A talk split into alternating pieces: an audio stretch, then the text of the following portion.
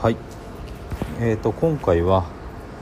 成功するために知っておくべきバルサラの破産確率ということで FX で勝ち続けるために必要な、まあ、基礎知識として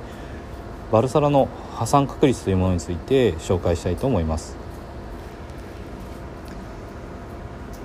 まずトレードのルールがありますよね。で FX のチャートってあれすでに起こった後のものを見てみると波を描いているように見えます。だからまあ何らかの規則性を持って、まあ、動いていると。ただそこの動き方っていうのは100%ではなくて上がったり下がったりしながら波を描いて結果的にその波を波が出来上がってるっていう状態です。未来を100%予想するっていうことは誰にもできないことです。ただ勝率が高いポイントっていうのはあるのでそこでトレードするっていうのが基本になります。でトレードのルールっていうのが決まっていると勝率とあとリスクとリワードの比っていうのがあの決まります。リスクとリワードの比っていうのは負けた時に最大自己資金の何パーセントの損失を許容するか。でリワードっていうのは勝った時に自己資金の何パーセントの利益を得るかということです。でこれがバルサラの破産確率というものを計算していくのに必要な情報になります。でもう一つ必要なのがあってそれは資金率です。1回のトレードでどこまでの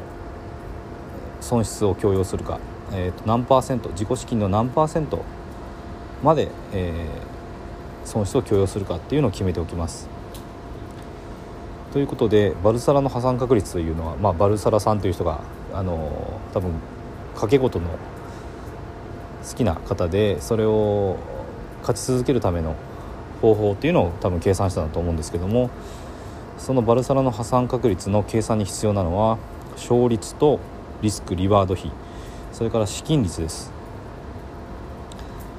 まあ、どんなに勝率が高くても例えば99%勝つ手法がもしあるとしてでリスクリワード比は1対1だとします。これってすごくまあありえないと思うんですけどもこんなのがもしあったとしたらすごいですよね。必ずお金が増えそうですよね。だけどそこに100%の資金を投じてしまうと100回に1回負けるんですね。だからどこかで必ず破産します。こうならないように基本的には期待値がプラスのトレードを無限に繰り返すっていうこと。これがあの資金を増やし続けるための一つの条件です。だけど無限に繰り返すための条件というのがまたあってそれは資金を失ってしまわないということです。でこの資金を失ってしまわないっていう条件というのがバルサラの破産確率がゼロであることっていうふうになります。でこのバルサラの破産確率の計算方法っていうのはちょっと難しくて私も理解はでき完全に理解できてないです。計算式なんかちょっと分かりません。だけどあのインターネットとかで調べていただくとバルサラの破産確率ってあのたくさん出てきますしえっ、ー、とホームページでですねあの先ほど言った勝率とあとリスクリワード比。資金率を入力すると発散確率を計算してくれるサイトもいくつか存在してます。でこれはあの検索検索していただくと簡単に出てくるのでぜひあの自分でですねあの数字を入力してあどれぐらいの勝率それからリスクリワード比だと、まあ、資金率どれぐらいのトレードができるのかなっていうのがあの分かってくると思います、まあ、資金率はなるべくあの破産しない範囲であれば高く設定した方がリターンも大きくなるので、まあ、利益も大きくなるんですね。だからそこら辺の感覚ですね。数字を実際入れてみてどれぐらい資金を投じてしまうと、まあ、破産するのかしないのかっていうのが、まあ、分かると思うんでここをまず理解するっていうのがえー、必要だと思いますのでぜひあの検索してで計算できるサイトで実際いろんな数字を変えてみて試してみるといいと思います。